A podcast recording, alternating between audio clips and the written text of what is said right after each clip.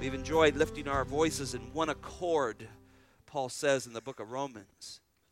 One accord, meaning we believe what we sang. We sang it together to you as an act of worship. And so, Lord, we thank you for the, the blessing of worship. Most of the world does not worship you. They worship themselves. They worship other idols, people, things, money. But, Lord, you've called Christians to worship you.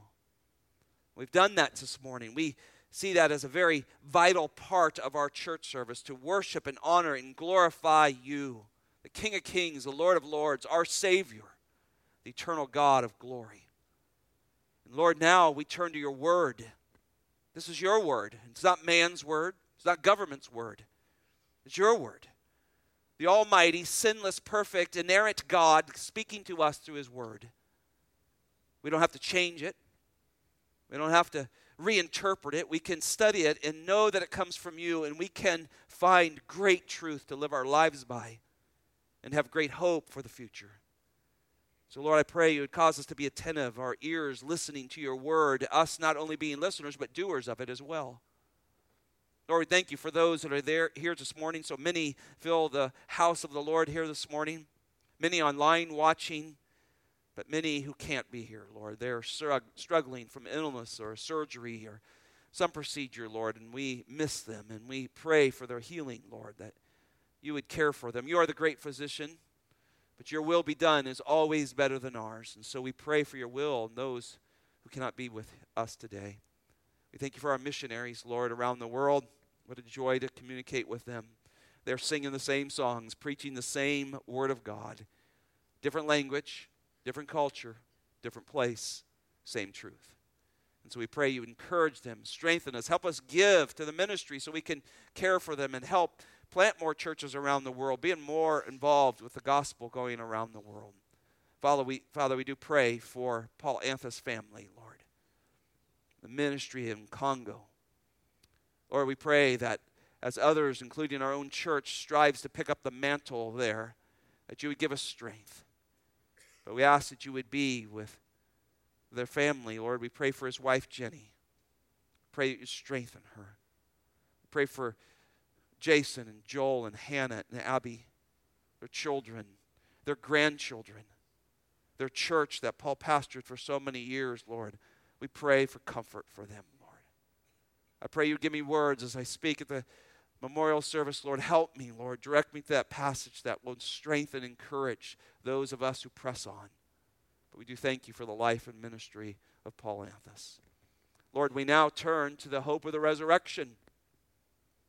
There is great hope there.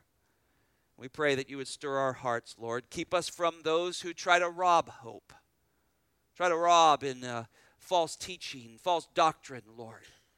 We pray that even this passage will see those things, Lord. So our hope will be in you and you alone. In Jesus' name, amen. Well, hope is a very important thing. Have you ever met somebody who's lost hope? Have you ever spent time with somebody who's lost hope? Maybe medically, they've given up. They don't think they're going to survive. Usually, it seems they don't last long when they don't have hope. Maybe you met somebody who has given up hope on their marriage, hope on their relationship in some way. Those, those are hard times, isn't it? And you, God sends you into that situation to give hope. And, and just worldly wisdom or your own experience will always fall short in that case. You'll maybe try to slap them on the back and say it'll be okay. That doesn't work, does it? You need something greater than that. That's the hope of the Lord Jesus Christ. That is the hope that God will resurrect, put us, his children, in his presence in bodily form. There is no greater hope than the resurrection. Now, certainly the Lord may return, and he will gather us to be with him, those who are alive when he returns. But if we die before that time, we have the hope of the resurrection. And we know that to be absent from the body is to be present from the Lord, and so our soul and spirit is with the Lord immediately after death. But God will resurrect the body, and it gives us great hope. Christianity, listen, brothers and sisters, Christianity is a, is a religion, if you want to call it that, of hope. Our hope is in Christ.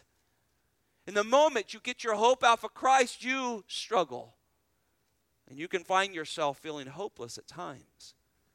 Well, these are the things that Apostle Paul is dealing with throughout the book of Corinthians. There's been false teachers that have integrated their way into this church, and they are constantly teaching things that rob the hope from the believers. And today's passage is just like that. When we look at verses twenty-nine through thirty in First Corinthians fifteen, if you have your Bibles, I certainly invite you to open them there. Um, we find ourselves at the halfway point of this very large passage. Uh, First Corinthians is a very large passage, fifty-eight verses in all. But it comes to one of the most intriguing and most fascinating passages, and it contains a verse, the very first one we're going to take on, that has been abused for, well, probably since it was written. And many misinterpretations, many false views have come out of this verse. But Paul's on a mission. He is on a mission, and particularly in this chapter, to bring the hope of a bodily resurrection. He's attacking these false teachings head on, and he's been doing it from verse one. You remember in verses one through four, he gives probably one of the clearest articulations of the gospel. I loved preaching that, those verses. What a joy.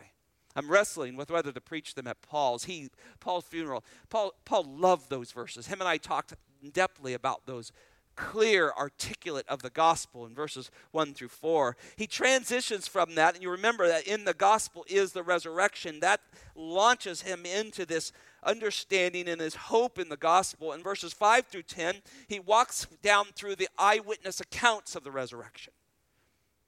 Here's all the people that saw the bodily resurrected Lord Jesus Christ.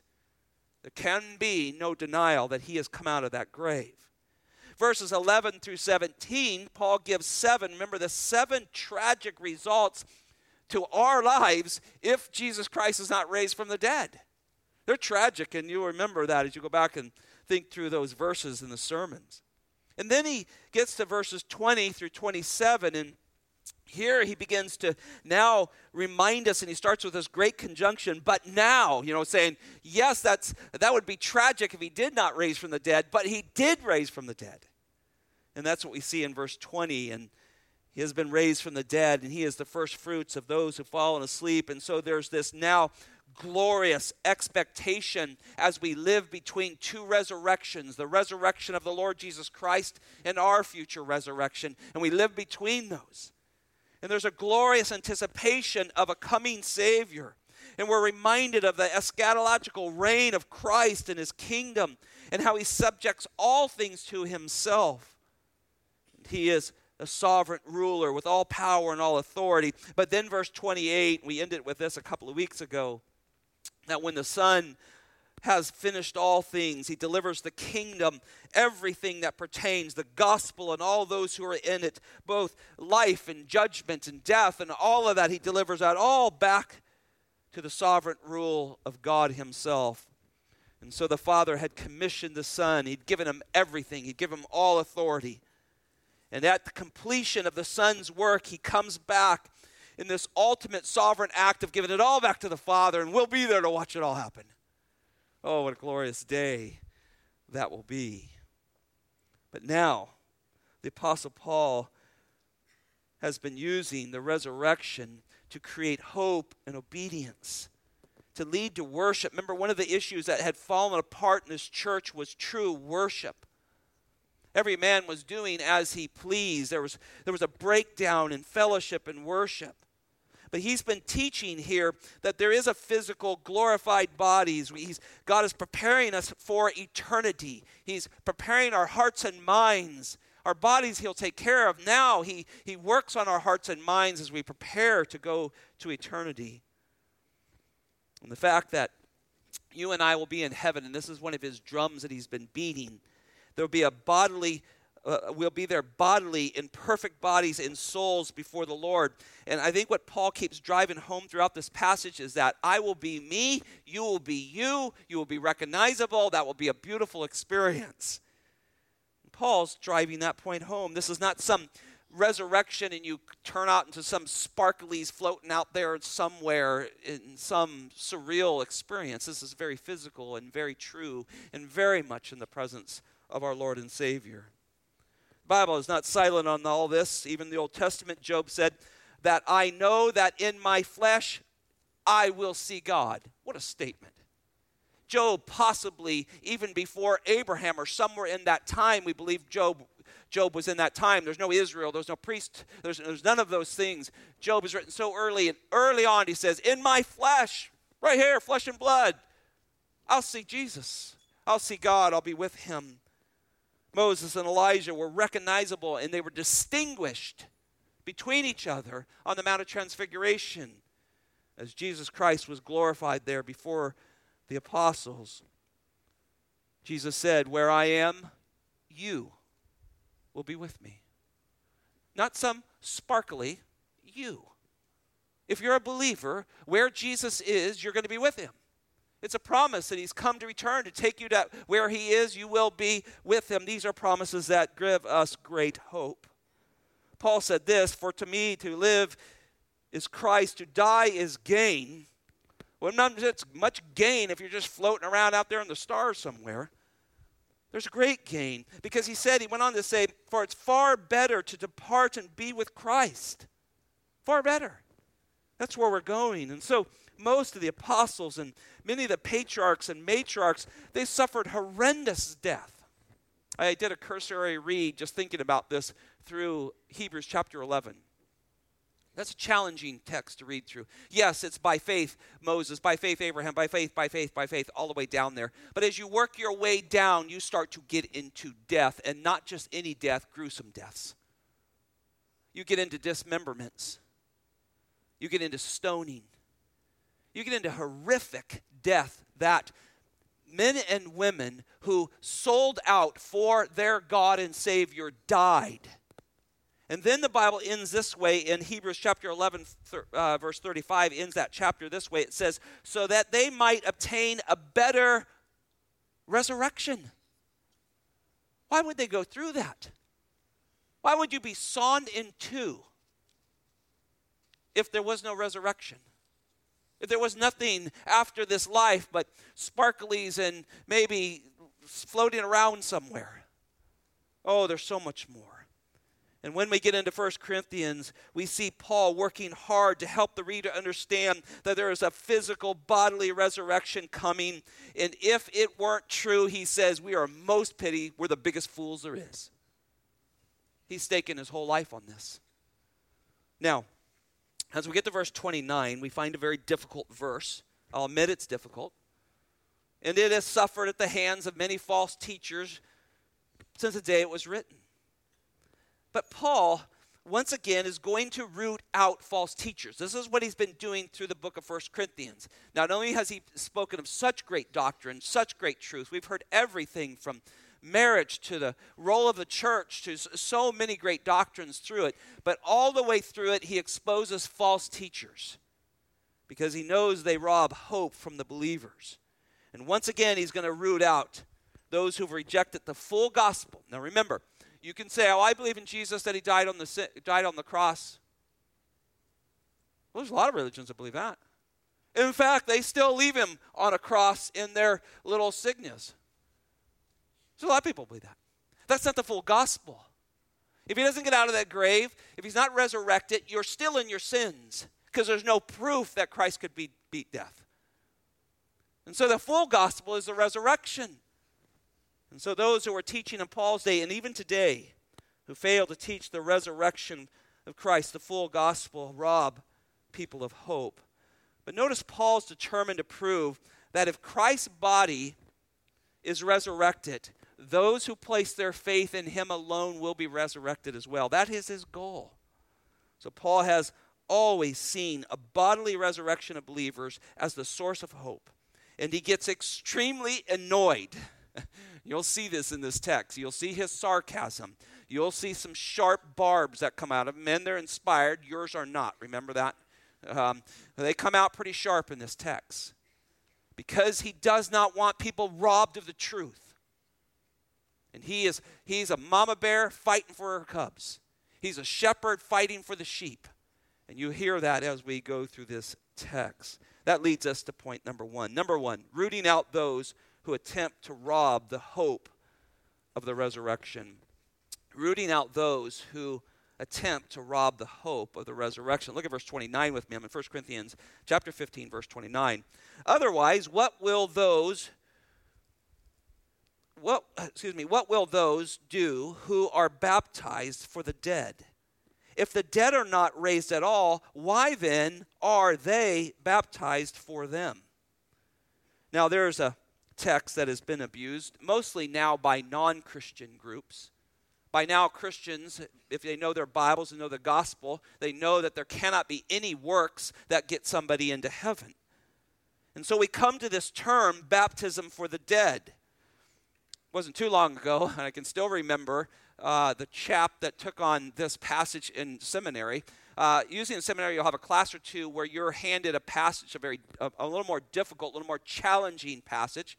I still remember mine, Matthew chapter sixteen, where I had to discuss whether Peter was the rock or was Christ the rock that he was speaking of.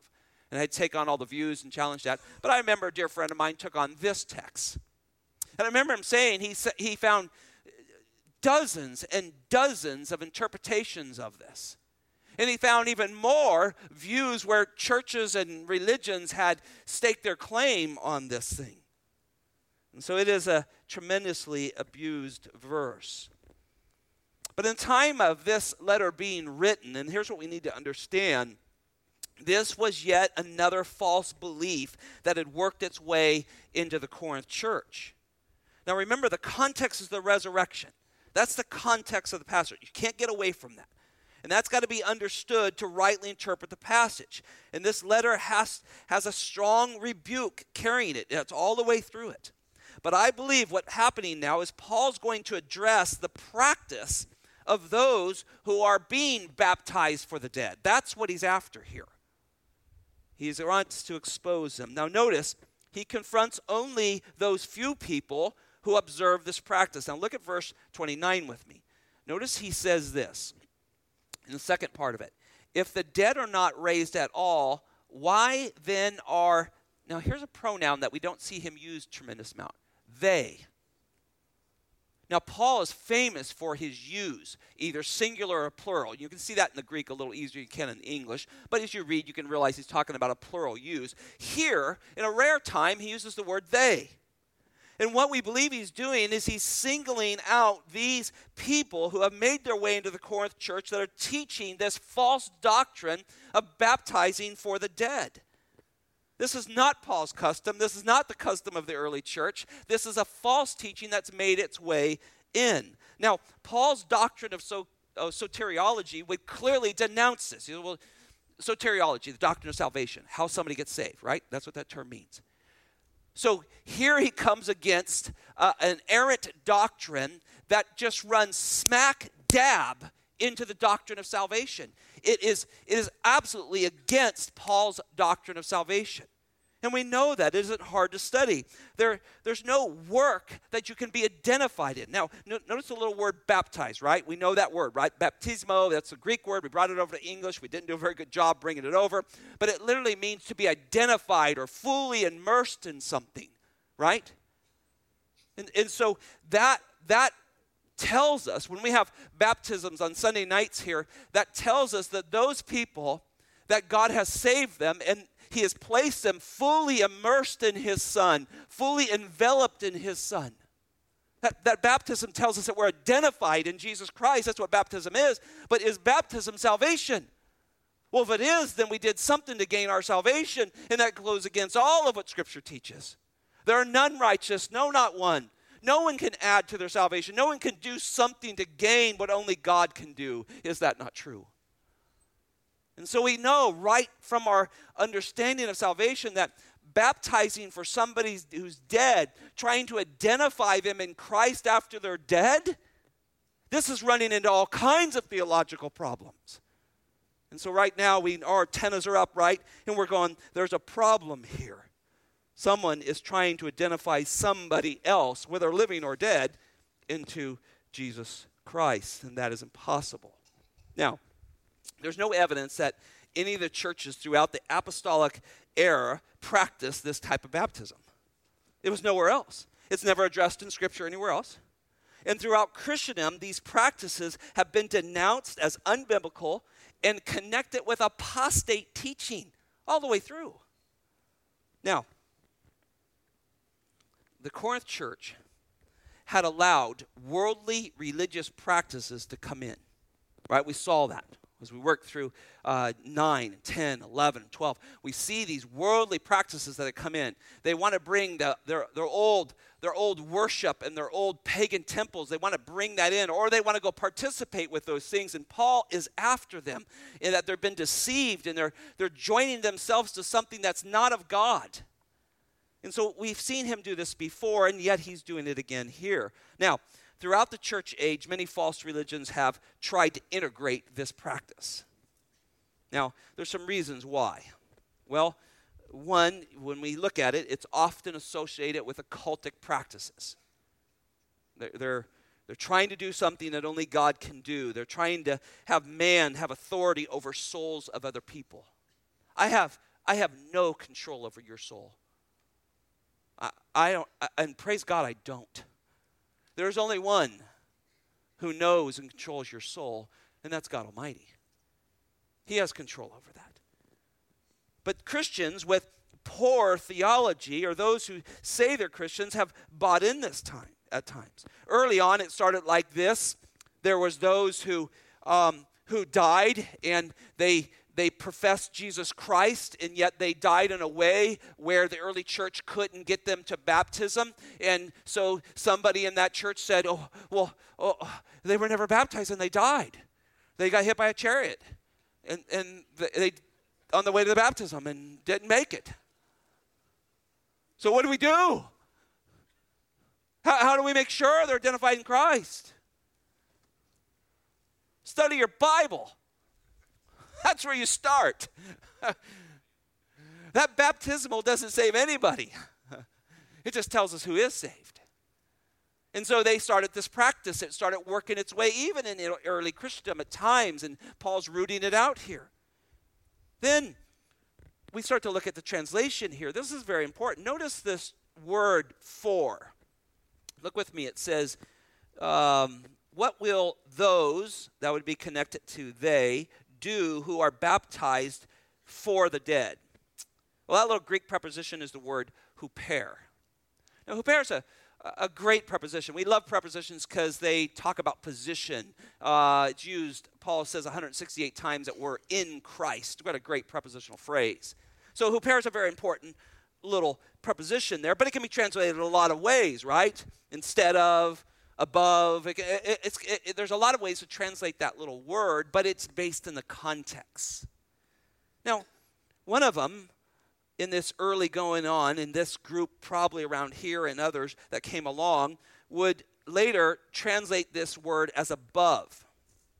Now, they, they began to say that, that here the Bible is telling us that we should baptize the dead uh, who are who are to be baptized above the dead.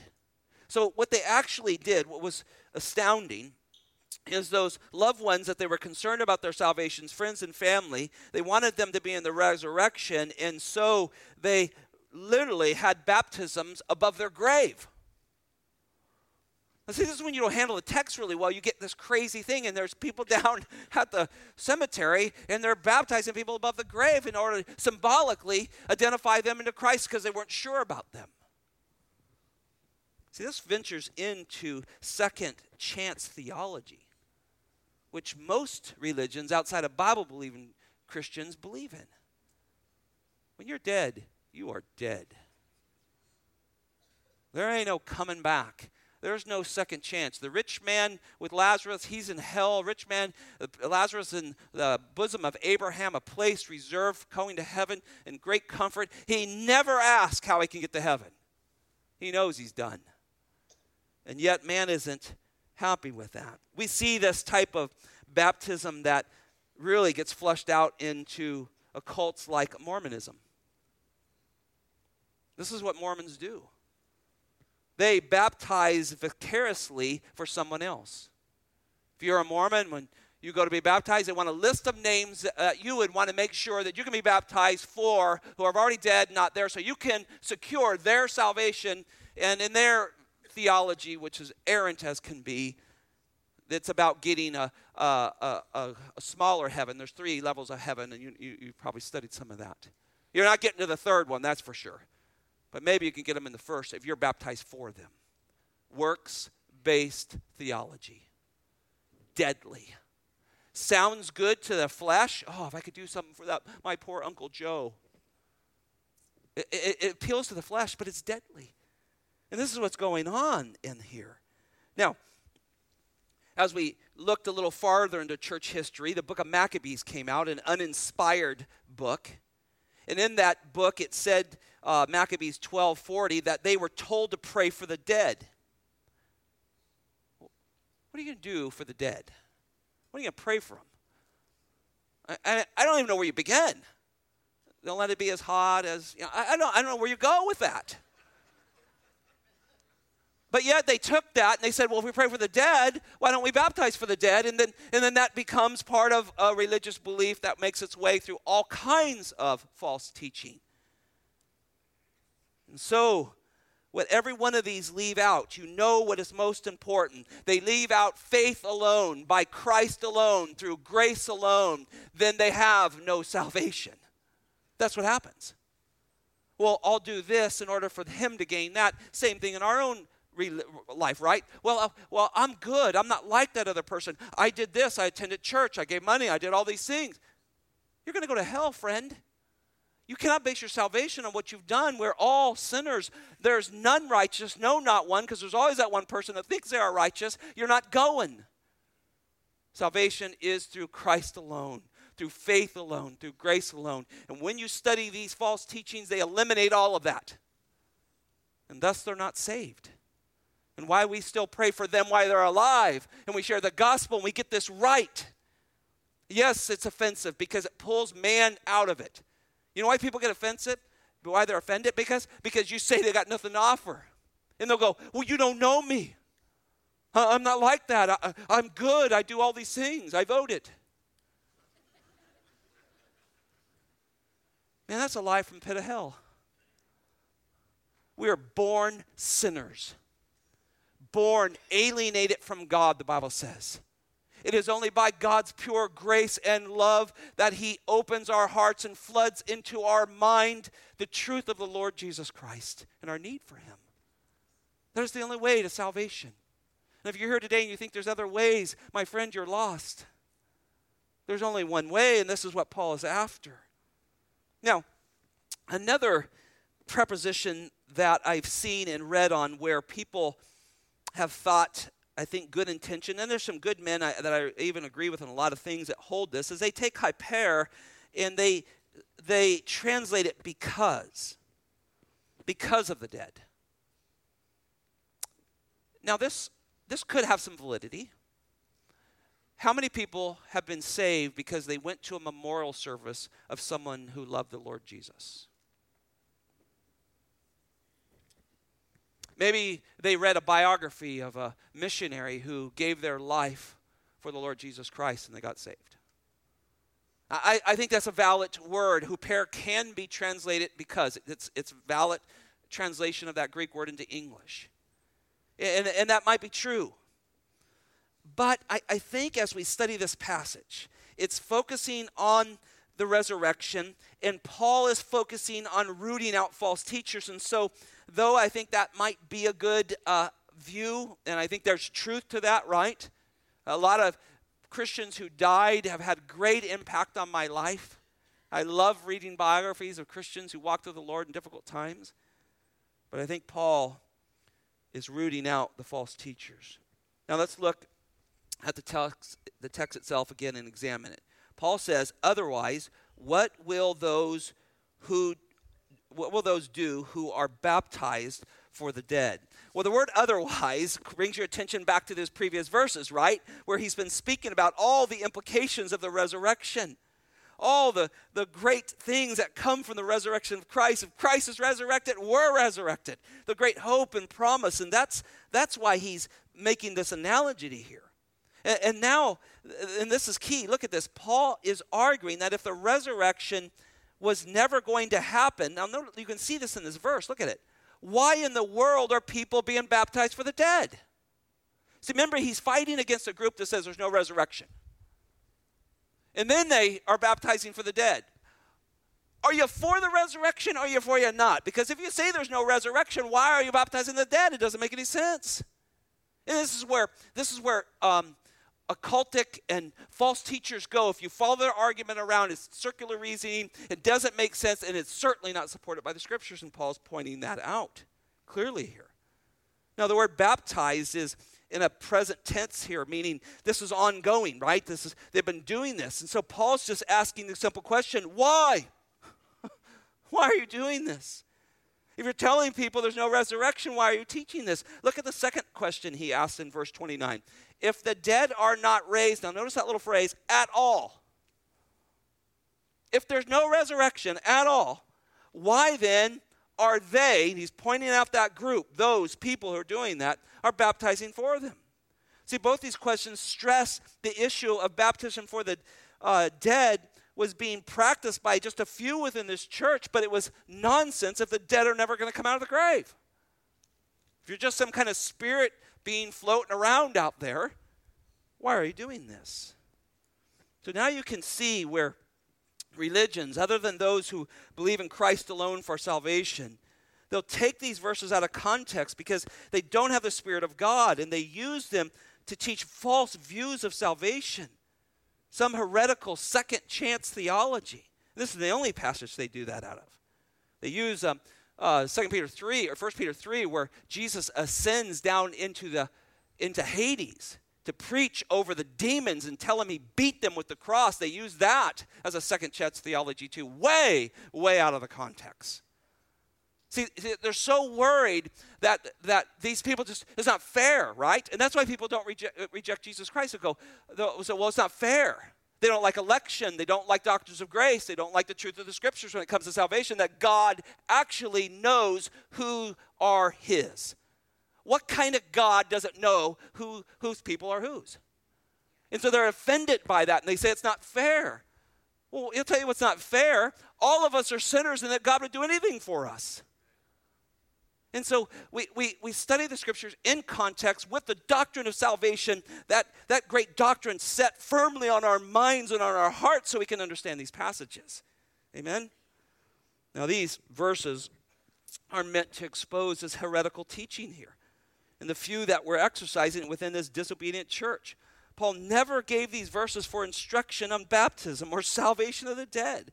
This is another rebuke. Point two. The life-giving labor for the hope of the resurrection. Oh, I love these verses. Look at this with me. Verse thirty. Why are we also in danger every hour?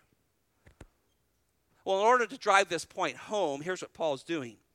He's adding an additional question, which takes in himself personally and, and a lot of his fellow laborers in the ministry of the gospel.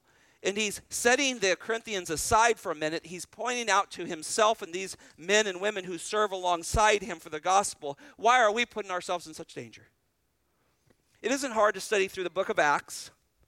You watch people's heads po- chopped off, thrown in prison, killed, stoned to death. You go to Second Corinthians, and Paul starts to list these dangers that he and his co-workers endure for the sake of the gospel, like hunger and thirst and exposure and personal attacks. You remember Second Corinthians eleven, where he says dangers of this and dangers of that and dangers of this and dangers of that. He goes through this huge long list. Why do that? Look, look with me at Second Corinthians chapter four. I want to show you another passage. Here, here he's defending his apostolic ministry, but we begin to realize, why would he do this if you're just going to die and somebody else is going to pray over you in the grave or baptized over you, and you're going to get there anyway? Just go, just go live it up, whatever you want. Make sure you pay somebody enough money so they're going to be baptized for you after you die, and just live your life any way you want. Why does he do this stuff? Look at verse eight, Second Corinthians four eight. We are afflicted in every way. I, I, I mean, some of us are going through some hard things in here, but I don't think that's hard, that hard. Afflicted in every way. but not crushed, perplexed, but not despairing, persecuted, but not forsaken, struck down, but not destroyed, always carrying about in the body the dying of Jesus, so that the life of Jesus also may be manifest in our body. For we who live are constantly, listen to that, constantly being delivered over to death for Jesus' sake, so the life of Jesus also be manifest in our mortal flesh. Constantly. When they lopped Paul's head off at the end of Second Timothy, his last letter, and imagine them stripping his body down, you imagine what he looked like? Beaten with lashes, forty minus one, several times. Stoned and left for dead. Shipwrecked. Uh, can you imagine what his body looked like? He said in the end of Galatians that he was branded for Christ. Now, I know it's metaphoric there, but he was branded. His scars said, I believe in the Lord Jesus Christ. Why in the world would he go through such a thing if he could just baptize people who are dead into the kingdom? It makes no sense to Paul, and it makes no sense to a real believer. And so, why would he put his life at risk is what he's saying. Why even preach the gospel? Just let people live any way they want, die in their sins, and then just baptize them into the kingdom. And it's because of this, because Paul knew it was impossible, think about that, it was impossible to obtain eternal life any other way except through the finished work of Jesus Christ. And look, nobody labored harder than the Apostle Paul. Nobody labored harder for the hope of the resurrection. Places like Acts chapter twenty and First Thessalonians, he says, I labored day and night. I labored in tears over the flock of God. He loved the hope of the gospel, brothers and sisters. When he's on trial and he comes before the Jewish council in Ephesus, Ephesus, there's just been a riot broke out. The soldiers had to pull him out or they were going to tear him to pieces. He says in his trial in Acts twenty-three, verse six, he says, Brethren, I am a Pharisee, son of Pharisees. And then he says this, I am on trial for the hope of the resurrection of the dead. That's what he saw himself on trial, for the hope of the resurrection. He said, Scott, why are you so wound up with this? Because of the hope of the resurrection.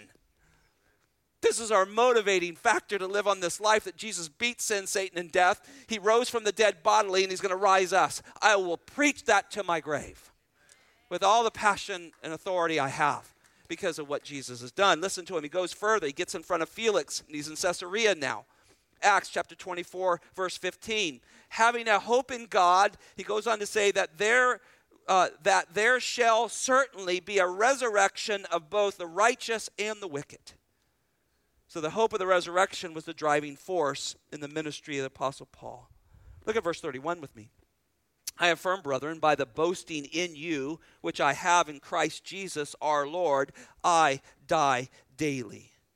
Now notice Paul loves the true Christians in Corinth church. And believe me, this is not a church that you would be looking up on the internet and wanting to go to. It had a lot of problems. But Paul loved them. And you can see this come out.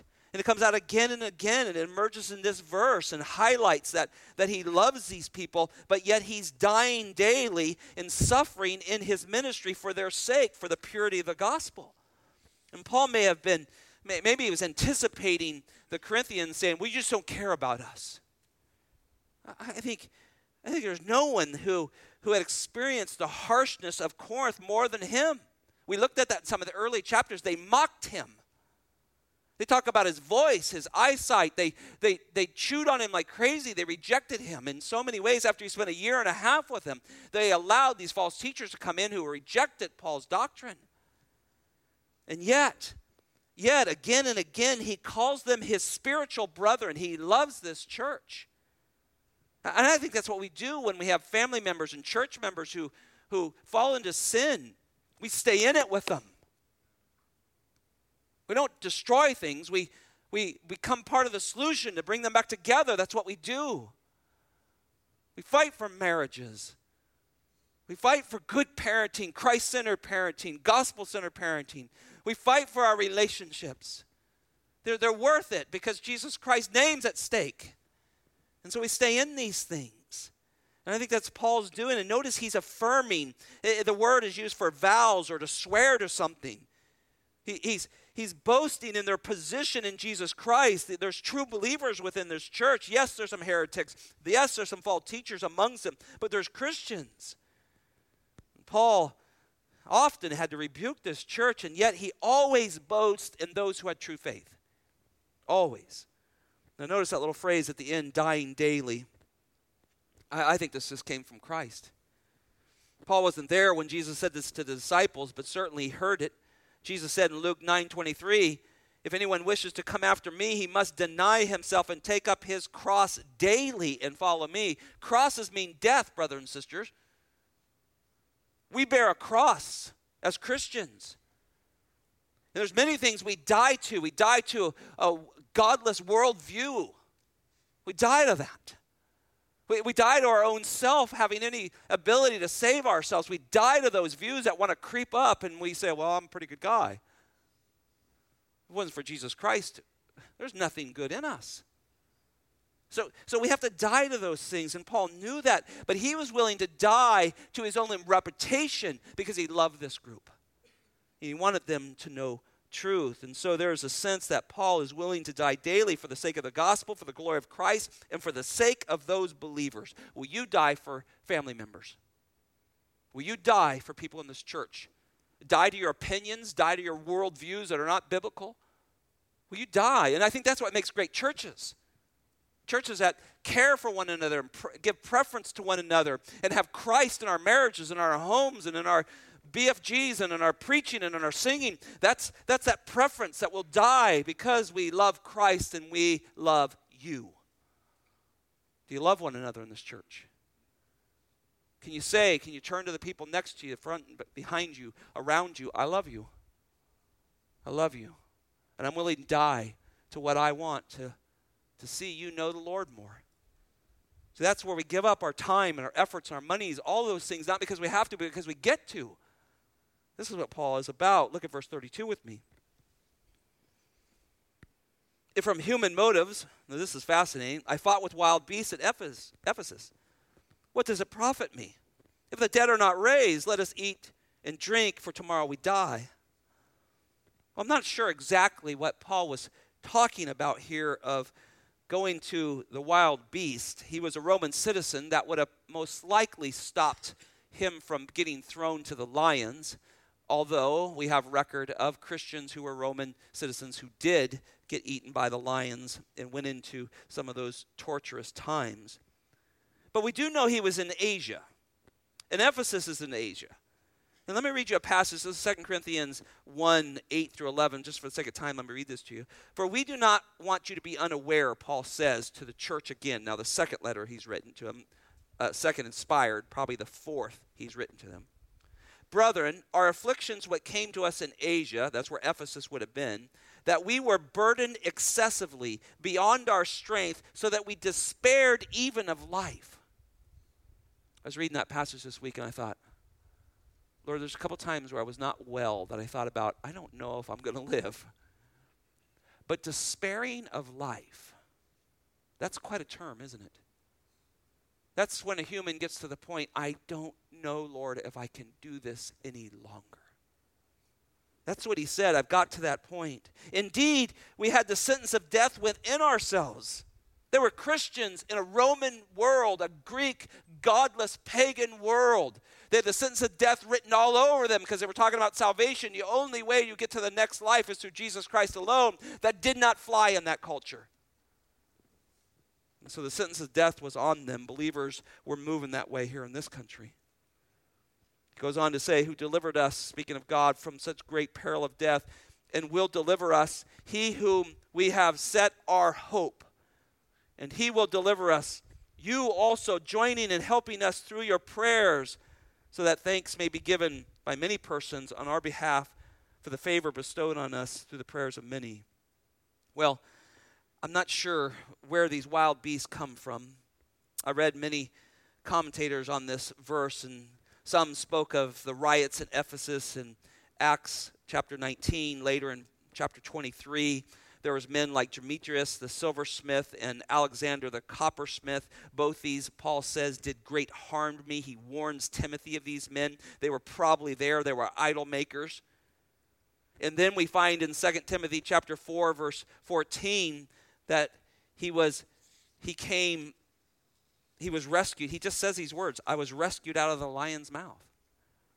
Now that certainly could be metaphoric, that he associated himself with what Daniel and his friends went through. He might have done that. But but here he he's telling, I've come to this point, um, I have suffered greatly, and if there's no resurrection, my entire ministry is worthless. That's what he's saying. Notice he says in verse thirty-two, what profit is it? I've done all this. I had everything. I was a Pharisee of Pharisees. I had everything. I had all the money, the pride, the prestige. I had all of that. I could have just kept doing that if this isn't true. Playing the game. In verse nineteen, he says, if Christ is not raised from the dead, I'm most pitied. Look at, at the end of verse thirty-two. Let us eat, drink, for tomorrow we die. That passage comes right out of Isaiah twenty-two thirteen. The prophet was warning Jerusalem of their lack of repentance and their worldliness. They were living like the pagans and then saying, well, God will deliver us. Jesus warns the rich fool who builds bigger barns, who says, take ease. Remember this? Luke chapter, oh, I forget where this is at. This went out of my brain. Take ease and eat and drink and be merry. And then God says, tonight, you fool, your soul's required of you. See, this is a truth that is uh, a, a, a fallacy, excuse me, that has been carried down through time. It is the idea, um, I don't care, we're just going to, I'm going to care, I don't care what happens to me, I'm just going to live whatever. Paul's point is, if Christ is not resurrected, if we're not resurrected, we've wasted all of our time. Third thought here, verse thirty-three, the corrupting morals of deadly deception. Look at verse thirty-three with me. You know this verse. You've heard it. Your, maybe your parents said this to you. Do not be deceived. Bad company corrupts good morals. This is the second time Paul has used the word don't be deceived. The first one is in chapter six, verse nine through eleven. And there he says don't be deceived. And he goes through a long list who will not inherit the kingdom of God. And you remember, he works his way through liars and homosexualities and immoral people, infidels. I mean, all that stuff. He works his way all the way through that. And then he says, but such were some of you. Don't be deceived. You think, you think you can say, oh, I believe in Jesus, but there's nothing in my life to show the power of Christ can change. So there's a whole lot of people in the world who say, oh, Jesus, Jesus, nothing's changed. And here's, and here's what he said. Well, Scott, isn't that works? No, what it is is a denial of the power of the Lord Jesus Christ to change your life. Christ does not fail when he saves us.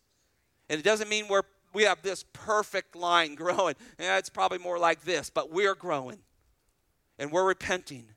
And we walk with the Lord. And we know sin, and it's grievous to us because it's against our Savior who died for that. We know that. That's not what I'm talking about. I'm talking about people that want some Jesus in the back pocket, uh, Jesus in a genie bottle type of fire insurance. Those people do not know Christ. And so Paul here is admonishing them. He admonished them in chapter six to drop their immoral lifestyle and stop justifying it. And now he warns them of this deviant doctrine that, that denies believers bodily resurrection. And Paul's been quick to realize that this church is immature and they've let perverted things get into them. They failed to see the issues and the consequences that would come. So Paul is reminding them that uh, of a well-known saying, bad company corrupts good morals. Now that word company is a, is a Greek word. We get our word homily from it. And it draws not so much to the conduct, but the speech. And Paul is saying, he's using this Greek word to say the language of these false teachers is deadly. In fact, when you chase that word down, it's actually used to pervert it. That, that Greek word is used to pervert its speech. He is saying, those that are among you, those with perverted speech, corrupt your morals. He is saying that baptism from the dead, putting your weight in salvation other than Jesus Christ, is perverted speech. And it'll lead you to death. That's how strong that language is. I think I've seen, through the years of ministry, I've seen many people who come to churches like ours. We preach a gospel with no works involved in it. We we preach uh, what we call Reformed doctrine, Reformed soteriology. We're Reformed in our soteriology. We believe that it's through Christ alone, through His grace alone, by faith alone. There's no works in it by ours. I've watched people say, well, that's good. Great. I don't have to do anything. I don't walk in the aisle, say any prayers, show up, don't have to do anything. I just believe that. Oh, I can do that. I, I've watched people. I watch people in this church. They're not here anymore. They wouldn't last very long with this kind of preaching. I've watched them leave. You go, oh yeah, I believe in the doctrine of grace. And their life is just as worldly as ever. I've seen this for years and years. Oh yeah, that's good. That's cool. I don't have to do anything. Christ did it all. Great, I'll buy that. See, that denies the power of Christ to change your life, change your heart, change your mind, change your character, change your person. He changes us. Once saved, always changing. That's the work of Christ, right? He's changing our lives. And so this is more the Corinthians church just adopting themselves like the world. Oh, we believe Jesus died, but ah, there's no resurrection. Or maybe there is, and we better baptize the dead. Last thought here, four.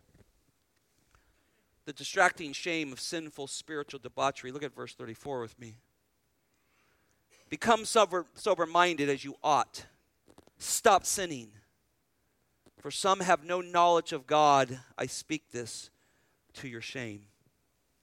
Well, it seems Paul now turns his attention to the rest of the membership of the church. He has called out those who are deceiving them, and now he is targeting them. And he tells them, become sober-minded as you ought. This Greek word, eknepho, for sober here, is the idea of coming out of drunkenness. He chose these words carefully because he saw the Corinth church unable to think clearly. You've let false thinking come into your mind, and you're like a drunk person. You don't know what's right and wrong right now. Come out of that. That's a good warning.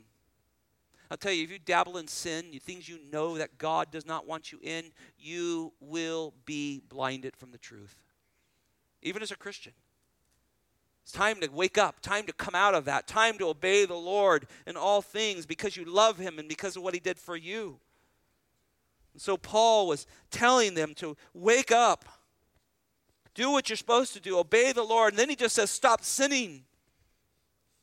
Harmatano is the word where we get harmartiology, the doctrine of sin. It's in a present tense imperative. This is not, uh, he's not, you know, say, well, maybe stop sinning. Maybe, maybe think about it. No, he's harsh. He's coming. Stop. Stop it now if you're a follower of Christ. He's worthy of your worship. Identify things in your life that are against God and stop them by the power of Christ. He gives you the power of that through the Word and through the Spirit to stop sinning. This is what he's after. This is a stern warning. They've turned from the instruction of the doctrine of resurrection to this ridiculous, man-centered baptism for the dead. He's warning them, you're turning from fundamental teachings of the faith. Don't abandon the truth. Turn back. And then he says this, for some have no knowledge of God. Well, first, it seems there's probably those that are among the church that aren't even saved. And, and God's being misrepresented to them. That's not God. That's you. That's you trying to do some man-centered effort trying to get somebody into heaven. You're representing God wrong. Oh, how dare we ever do that. This is why, listen, we don't use God's name in vain. That, that is such a bad, horrible, sinful representation of God. When people swear and use Jesus Christ's name or God's name, you're misrepresenting God. Who are you to use His name in that way? And so he says, look, You have no knowledge of God. You're using him wrong. Jesus was talking to the Sadducees who didn't believe in the resurrection. He tells them this in Matthew twenty-two twenty-nine. You're mistaken, not understanding the scriptures nor the power of God. Remember the Sadducees, they're sad you see because they don't believe in the resurrection. He says, you don't believe in the power of God. I'm just going to die and I'm going to be a sparkly somewhere. You don't believe in the power of God. He's going to resurrect you. You're going to be you, and I'm going to be me, and Jesus is going to be him, and we're going to see each other, and we're going to eat together, and we're going to spend eternity together, and we're going to have lives that are ten thousand better than this one. That's the power of God to do that. And yet there's people that don't know Jesus Christ. And doubtlessly they had friends and family who were still caught in false religions. And here you're talking about these pagan things within the walls of Christianity. There's those that don't know God. See why it's important to get doctrine right, brothers and sisters? Your friends and family are watching and they're listening. Get God right. Read your Bible. Study it. Interpret it correctly. There's people watching. Notice he says, I speak this to your shame. I think Paul's challenging these members of this church. Get it right. Get the meaning of the resurrection right. Reject this false teaching. He's warning them, don't be like the false teachers who are ignorant of the doctrine of God. He does not want that church to lose its first love. And he's fighting for it. And brothers and sisters, we pray. We get on our knees and fight for our relatives on our knees, praying that God will expose to them the knowledge of who he is through Jesus Christ. And we are never to be ashamed of who he is. Are you? I think when you look for alternative methods to get people into heaven, you're ashamed of Jesus Christ. You're ashamed of a one who died on a cross and was laid, laid in a cold grave. You're ashamed of the one who beat death and sin and Satan. You try to teach any other way, any kind of man effort, you're ashamed of Jesus. And Jesus says, if you're ashamed of me, I'll be ashamed of you in front of the Father. Are you a Judas or are you a Peter? Both men failed. One, one had no option. He just had to check out. He didn't have a relationship with Jesus. Peter, he repented. He got God right. He said, he'll forgive me because he died for me. And he put his faith in Jesus Christ, and Christ restored him. He went on to have a marvelous ministry. History tells us he was crucified upside down because he said, I don't deserve to die like Jesus. Crucify me upside down. And they said, we will. Because he loved the gospel and he wouldn't compromise. Father, thank you for this time in the Word. This is a staggering passage. It has been one that has been tortured by false teachers. It's been plucked out of context. It has been not taught as truth. It just added to man's works to try to gain heaven and gain God in some way. And it has... It has confused the masses and actually deceived them. But I love, Lord, that you laid that on Paul's heart so that we recognize when false teaching makes its way within the church of the Lord Jesus Christ that it needs to be dealt with. It needs to be taken care of. Because what's at light, what is at stake is eternal life. And so, Lord, we never want to get in the way of the true teaching of Christ alone, through faith alone, through grace alone. We never want to get in the way of any of that, Lord. And so, Lord, cause Riverbend to be a stalwart, a, a beacon in a dark world, that we have the message of Jesus Christ alone. Lord, I pray for anyone in this room who doesn't, cannot say right now that I know that I would go to be with the Lord Jesus Christ if I died right now. Lord, I pray, I ask you, open their hearts. Cause them to have faith in Jesus Christ's perfect death, burial, and resurrection. Give them life eternal. Lord, for those of us that know you, Lord, help us live that. You're, you're not some kind of Jesus in a genie bottle. You're our life. You're, you're everything to us. Cause us to live in such a way that we glorify you in both word and deed. In Jesus' name, amen.